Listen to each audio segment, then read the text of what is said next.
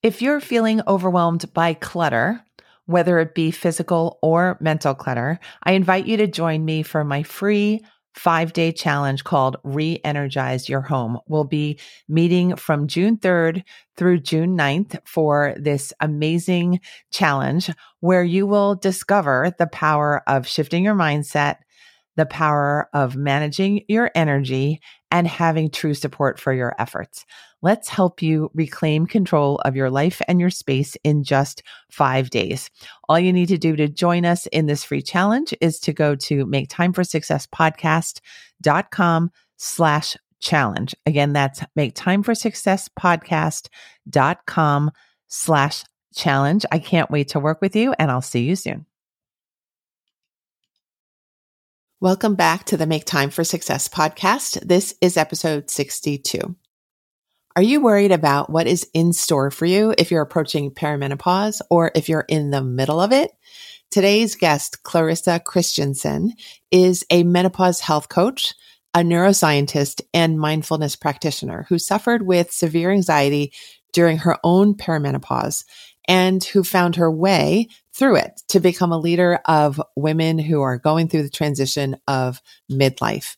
She helps women live well through menopause by guiding them to be more connected to their bodies, to advocate for their health, and to see menopause as an opportunity in the next stage of life. Clarissa is the host of the Thriving Through Menopause podcast and author of the book, The Mindful Menopause. She drops so many different pieces of sage wisdom in this episode. I can't wait for you to hear it. Let's go listen to it now.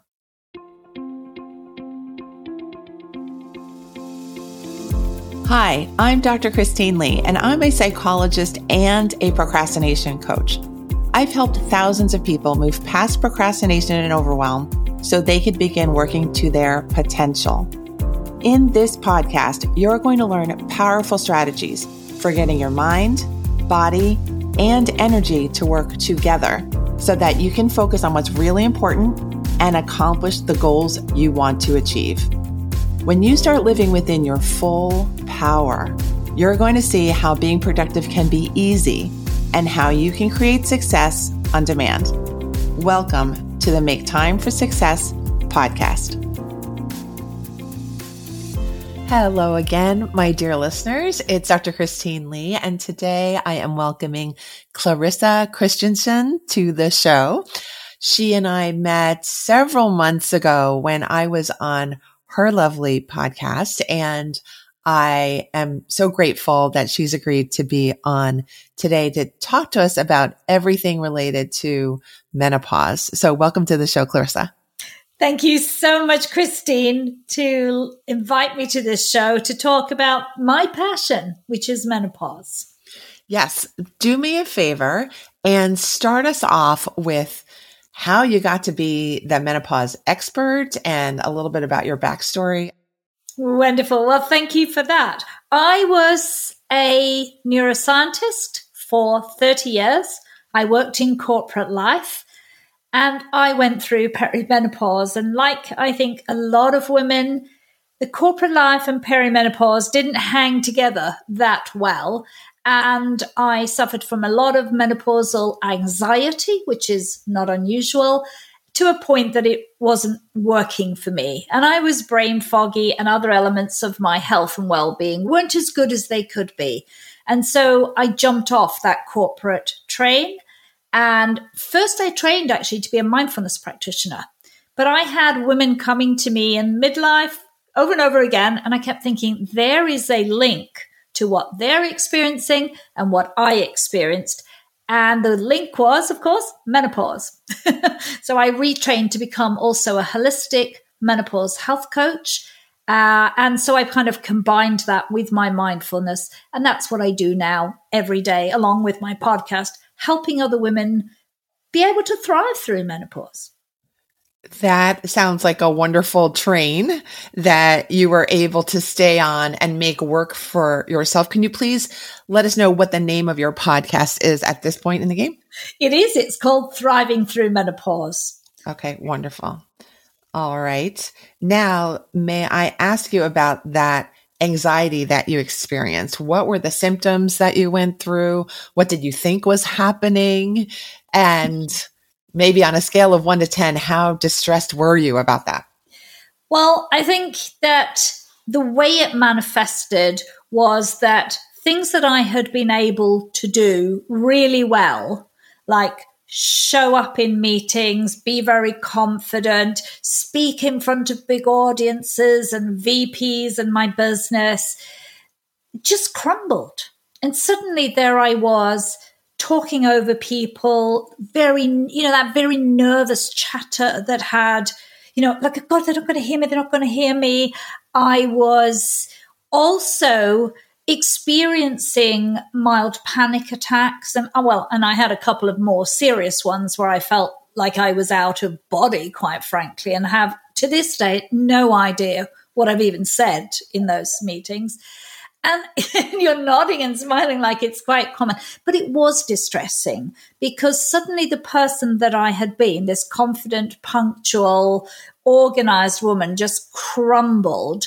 And no one ever explained to me that this could be part of perimenopause. So I was searching for answers, thinking somehow that it was something wrong with me, that people didn't like me or that I didn't fit in a corporate culture. And so I was left unsure of how to move forward. And it was actually very distressing because it plays then into your inability to sleep. And of course, that in itself creates a whole myriad of, of problems too. Thank you for explaining that. That sounds very distressing. When you left corporate, was that feeling like you're leaving because you no longer fit in, or did you leave because you felt like there are better beaches for me to be on now, that I can explore different elements of my life? Do you know, I think I was just done with it. And I think that was their reality. I mean, I had, in honesty, a bit of a get out because I was in a financial position and my son had moved to Europe and I was just, I can't do this anymore. I'm putting one foot in front of the other and going ten steps back. That's how it felt. And I resigned, and then there was a moment when they were having a little bit of a go at me, and I'd never been other than this calm, collected, and I slammed something on the table. If you know me, I'm not a person that loses their cool very often. And I banged these things on the table and went, I've had enough of this beat, beat place. I'm done. And I just left. Which, and I think I had reached, you know, just a point where I knew that it wasn't good for me to be there anymore. And and I didn't know what I was going to do. I just knew that I was going to do something different. Okay, interesting. And may I ask, how old were you when all of this was happening? I was mid-fifties. I was about fifty-five, yeah. Okay. All right. Good to know. All right. Now let's shift into what you feel was going on from a physical, biological standpoint that was contributing to your symptoms then?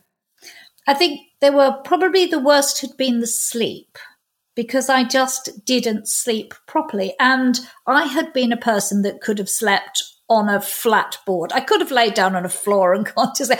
All through my twenties, my thirties, I, I was the worst mother because I could never get up in the night for my son. But I was a good sleeper, and suddenly all of that evaporated, and I was falling asleep really well, but waking up wide awake at one in the morning and then struggling to get back to sleep, falling to sleep at four and, you know, then sleeping for two hours. And in that intervening period, I'd read every me- email, checked everything, social media, maybe less of that. It was work, work, work. And that didn't help me with respect of my anxiety and the flow-on effects from not sleeping. You put on weight, you you feel just fatigued. And so that contributed, of course, to more feelings of anxiety. It became a vicious circle. I see that indeed. So can you explain what is the positive framing of all of that, that our bodies would change midlife in the mid-fifties and the sleep gets disrupted and the brain gets foggier and perhaps there's more anxiety. What is the positive mindset, more mindful way of seeing those changes? Well, indeed. And I think the more mindful way is to see that you're making a transition to the next stage of your life. And I think that's what we often forget, because it's very easy for us to be wired up in the negative. But if we actually see that this is a life transition, it doesn't last forever. It does end. And we almost always emerge in our mid fifties and beyond as much more confident, stronger women who go often go on to build amazing businesses, launch podcasts, write books. You know, all those things are there, and we can do that even more because our children are growing up and we're suddenly in a completely new phase of life. And I think if we can see men- perimenopause, this transitional phase, as that, even though it's messy in the middle, we are able to better navigate it. Okay, I like that a lot. What helped you to make that transition for yourself? What worked for you? What worked for me? I think one was definitely exercise. I do, I say that because, of course, exercise helps us to manage stress. Exercise makes us feel, we get endorphins. I mean, there's a good boost of these positive hormones when we exercise. And suddenly there we are going, wow, I feel quite good. I feel positive about myself. You feel good about a body that's changing. I mean, we're never going to look like we are twenty. We're never going to be the weight we were at thirty. But exercising brings you into a more positive relationship with your body during a time of great change. So it, it was very important for me to exercise.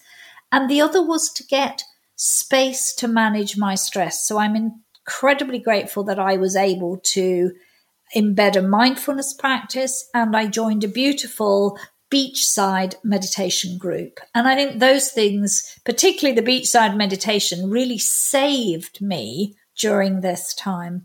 That looking forward to that Saturday morning when we I could sit for an hour by the beach with a group of like-minded people and be quiet. No one was demanding anything of me. It was a, a fantastic experience. Okay, lovely. Now, you also mentioned that there's this stabilizing after the disruption or the transition period. And I have worked with lots of people who feel stuck or afraid of making the next move, making the next move to kind of opening up their vision of what they could do. What advice would you give our listeners if they happen to be in that space where they know there's more left for them in midlife, but they've been worried, they've been a little less than fully self-confident? Good question, Christine. I think first, sometimes we need to slow down to give ourselves some reflective space. And that's one of, our, I think, our challenges in this time too, because we're so busy. We have so much going on. But if we can remove ourselves and sit back and have a bit of a chance to think, well, who am I now? What do I want from my life? What is it that brings me joy? What am I interested in?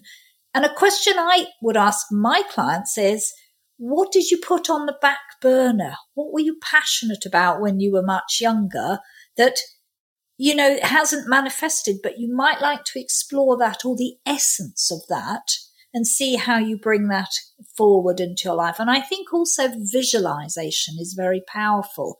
Seeing ourselves how we'd like to be gives us a great opportunity to then put those building blocks in place. Having a A plan, a plan for different aspects of our life is really important.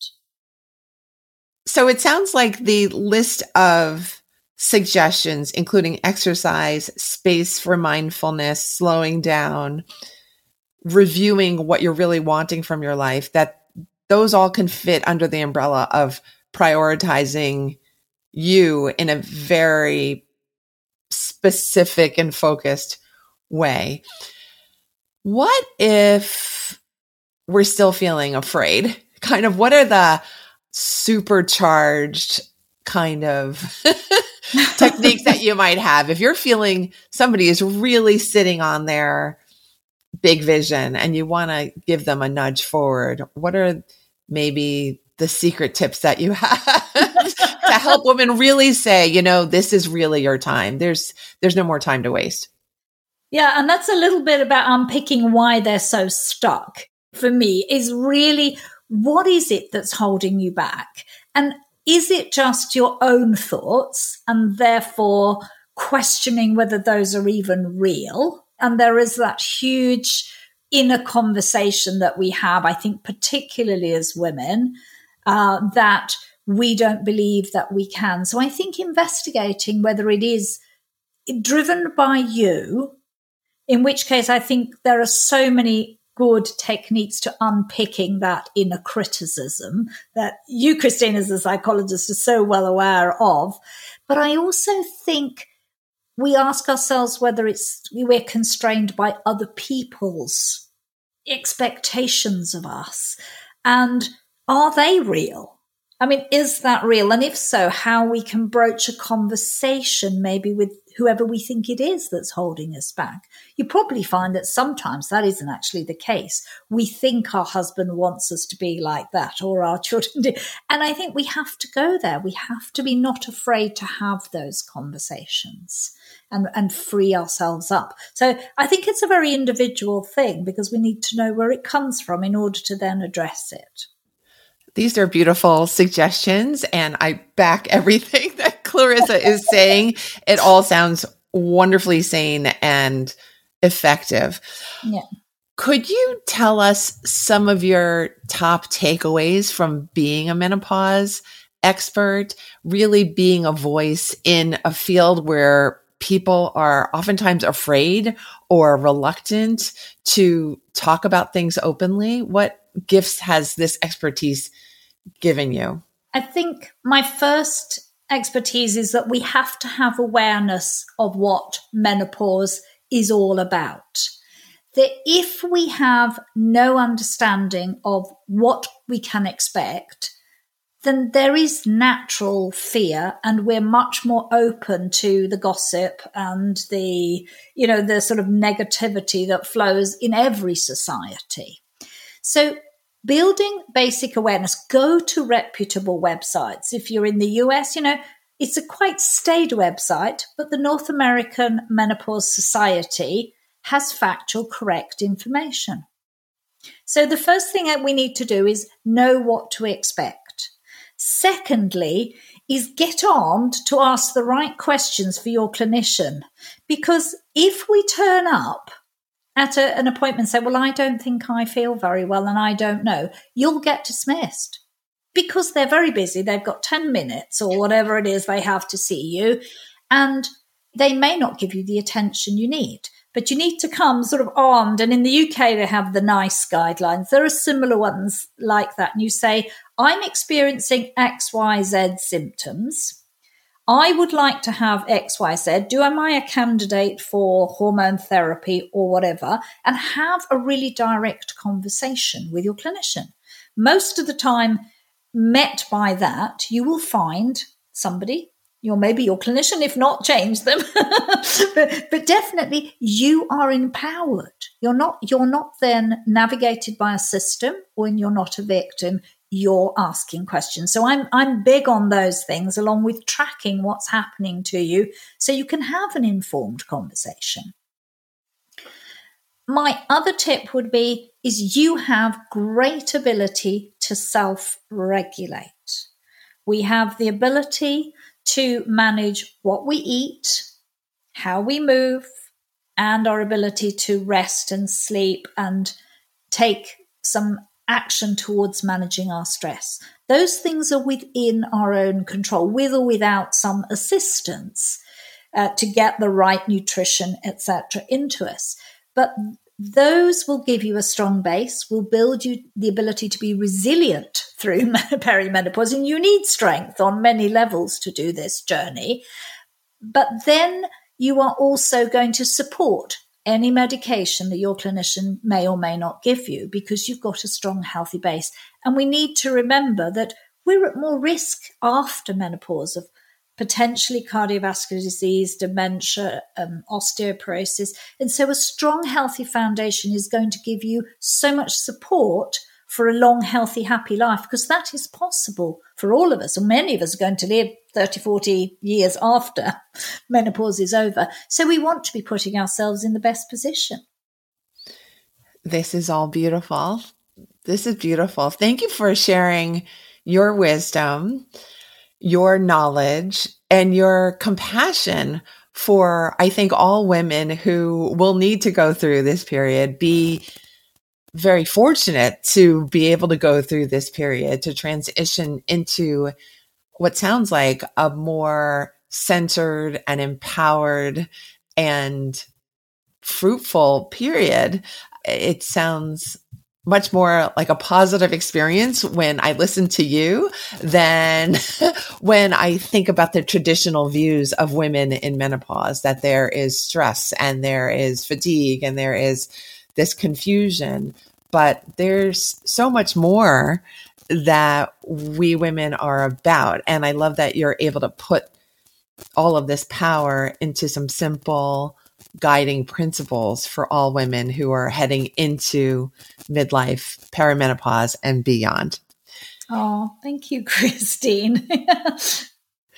It's not now, that scary. Yeah. Thank you. Thank you for making it less so. Could you tell us about the book that you've written? Because we haven't spoken about that yet. No. So I wrote a book actually three years ago now called The Mindful Menopause. And that's very much looking at how mindfulness can support women to go through this journey. In particular, I think it pays a lot of attention to our somatic experiences, the experiences that we have in our bodies, and how bringing, as I said, that awareness, we can actually feel it, embody it, work and listen to our own bodies. And I do a lot of work also with our thoughts. You know, our thoughts are only thoughts. They're not real, even the ones that tell us that they are.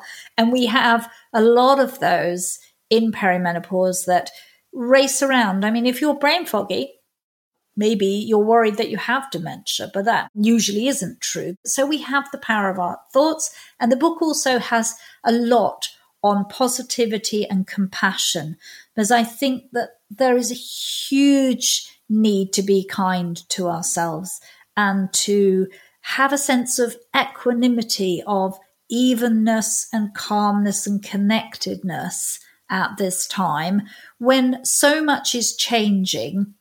If we can tap into that kind little voice of calm that lives inside each of us, we have so much more ability to actually go through this time of life. Even if it's hard, we can still do it quite well. And if it's not so hard, and it is for some women, it's kind of a little up and down, we can thrive.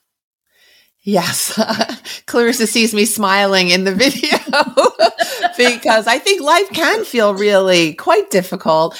And I agree very much with Clarissa that there is always a space of calm inside of us. We need to nurture that, protect that, remind ourselves that we can bring ourselves back to that point with intention and with love for ourselves, and with the knowledge that it's not really going to serve us to spin out of control on a frequent basis, but that it's worth our time and effort to kind of nurture that practice of, oh, this really is just a fleeting thought. This is a fleeting situation. This will pass, and this moment will pass too. Could you share with us maybe a somatic technique or a quick something that our listeners can do if they're feeling like their anxiety is shooting up all of a sudden, or yes, they're feeling confused? Do you have anything for us? I like stop, S T O P. You know, you can literally become still and take a breath and then observe yourself. Check yourself from your, to- you can start on your head or your toes. I don't mind either way, but just do a quick checking in through your body. Just scan through your body. What does it feel like? Are there little points of tension? other parts of our body that actually feel nice and soft. And then take a pause and move through your day. And literally we can take a moment with the stop technique, stopping, checking in, taking a pause and a breath and moving in. It's not difficult. We don't need to do anything more than that. And a minute or so on that on a regular basis through our day. The checking in is very good because we often find then, oh, I'm a little tense here in my shoulder. Or maybe I'm holding some tension in maybe our hands. Oh, I could just let that go for a moment. And just by drawing attention to a part of our body, we almost automatically find that it softens if we give it a second or two.